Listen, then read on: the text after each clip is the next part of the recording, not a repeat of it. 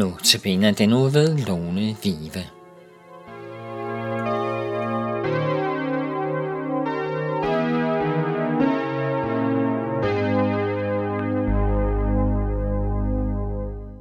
Velkommen til dagens andagt, som i dag er med Lone Vive.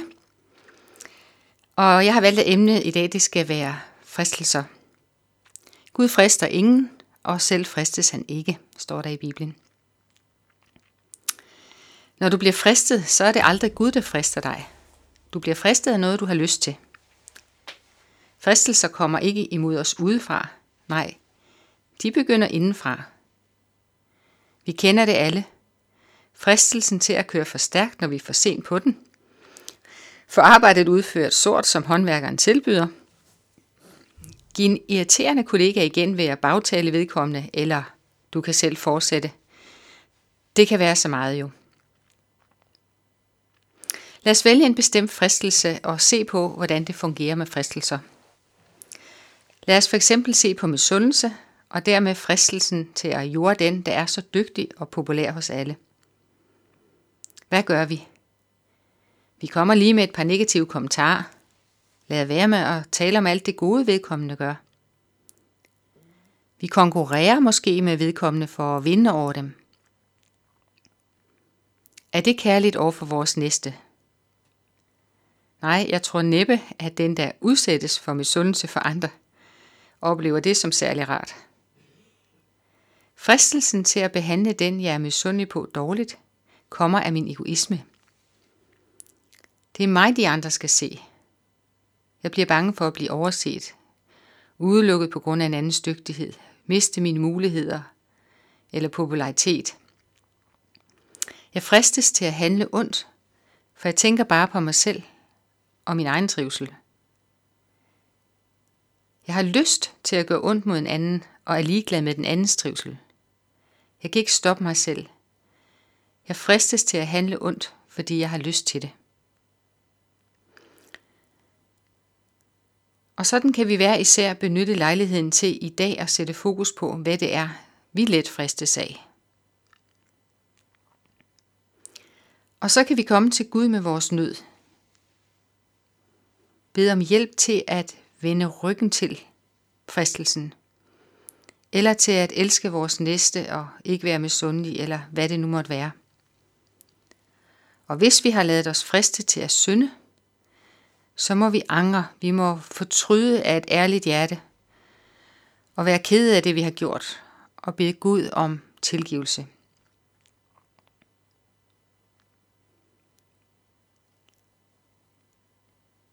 Vi mennesker, vi friskes, det er der ingen tvivl om. Det kender vi alle sammen til, tror jeg. Og du skal bare vide, at det aldrig er Gud, der frister dig. For Gud fristes aldrig til at gøre noget ondt, og han frister heller aldrig nogen. Så når du bliver fristet, er det fordi du fristes af noget, du i virkeligheden har lyst til. Det er nogle onde lyster, der kommer ind fra dit eget hjerte, kan man sige. For lige så godt et menneske kan være, lige så fuld af onde ønsker kan det også være. Det ligger i vores natur. Det er arvesynden, vi fødes med. Vi skulle have været lige så kærlige som Gud, men vi er det ikke altid. Hvis du tør være ærlig over for dig selv nu, og prøver at tænke på, hvilke ikke så pæne lyster du nogle gange følger og handler på, så ved du, hvad jeg taler om.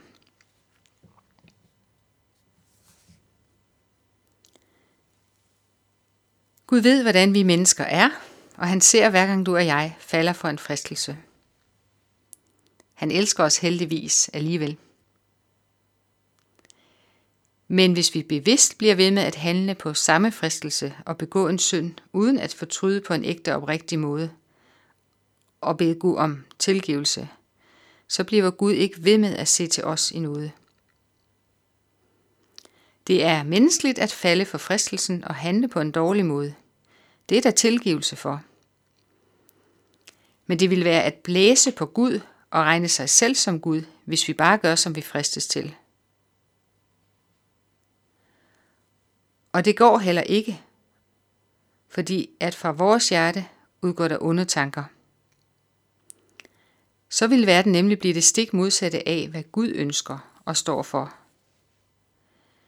Verden er allerede fuld af ondskab, fordi mennesker falder for fristelsen til at gøre det, som er godt for dem, selvom det er skidt for andre. Men hvis ingen fulgte Guds anvisninger om at elske sin næste som sig selv, ikke at stjæle for andre, bagtale andre eller slå andre ihjel, så tror jeg, at vores liv vil blive meget hårdt og trist og svært at gennemleve. Det er netop, når vi formår at respektere andres behov og sætte dem højere end os selv, at livet bliver værd at leve for os alle. Når vi fristes, så skal vi gå væk fra det, der frister. Vi skal vende ryggen til det. Vi skal bevidst vælge at tænke på noget andet. Og vi skal gøre som Jesus, da han blev fristet af djævelen i ørkenen. Vi skal citere for os selv og andre, hvad Guds ord siger om sagen. Og du husker måske beretningen om fristelsen i ørkenen, hvor Jesus har fastet i 40 dage, og han er sulten. Og så siger djævlen til ham, djævlen frister ham og siger, hvis du er Guds søn, så gør stenene der til brød. Og Jesus svarer ham, der står skrevet, at mennesker skal ikke leve af brød alene, men af hvert ord, der, øh, af hvert ord, der udgår fra Guds mund.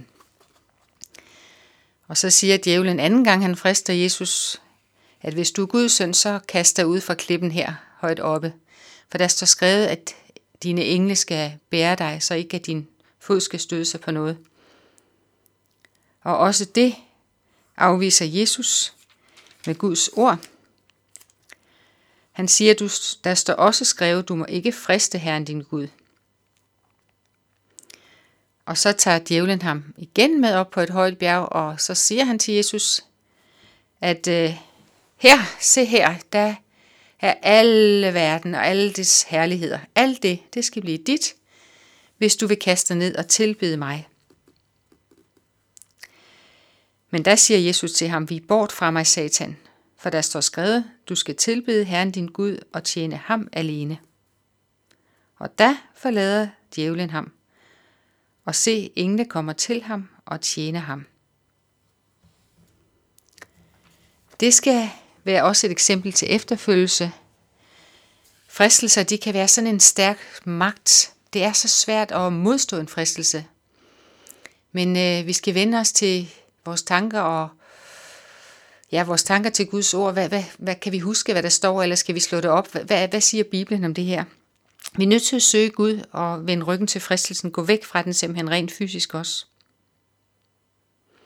Ja, og så skal vi slutte af med en sang, der også handler om fristelsen i ørken. Det er Lisa Danel, der synger den, og den er skrevet i Johannes Møllehave. Og med den vil jeg sige tak for nu.